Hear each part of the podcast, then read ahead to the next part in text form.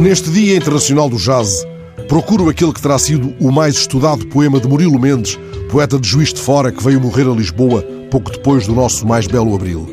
O pastor pianista foi um dos seus poemas mais estudados, não apenas pela estrutura formal, também pelas indicações que nos dá sobre os caminhos da espiritualidade de Murilo, lá onde eles improvisam anjos numa jam session de versos com Adélia Prado e outros. Eu sou o pastor pianista, vejo ao longe com alegria meus pianos recortarem os vultos monumentais contra a lua. Releio o poema de Murilo e convoco mentalmente os dedos dos pianistas amados para que eles os façam ecoar nos meus pensamentos e a sua música imaginária conduza o improviso dos meus dedos no ecrã. Penso nos dedos de Felipe Melo como pássaros loucos levando ao vento este verso de Murilo. Acompanhado pelas rosas migradoras, apascento os pianos.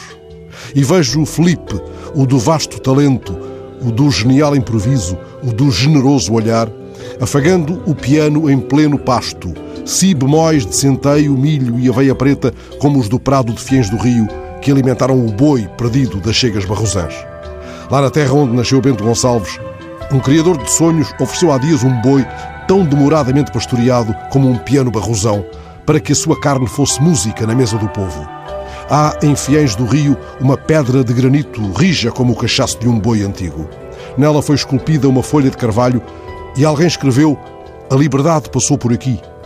Há notícias, como esta sobre o barrosão Domingos Lourenço, que ofereceu um boi à população carenciada de Fiens do Rio, que pedem a escala infinita de um piano porque transmitem o antigo clamor do homem que, reclamando a contemplação, sonha e provoca a harmonia.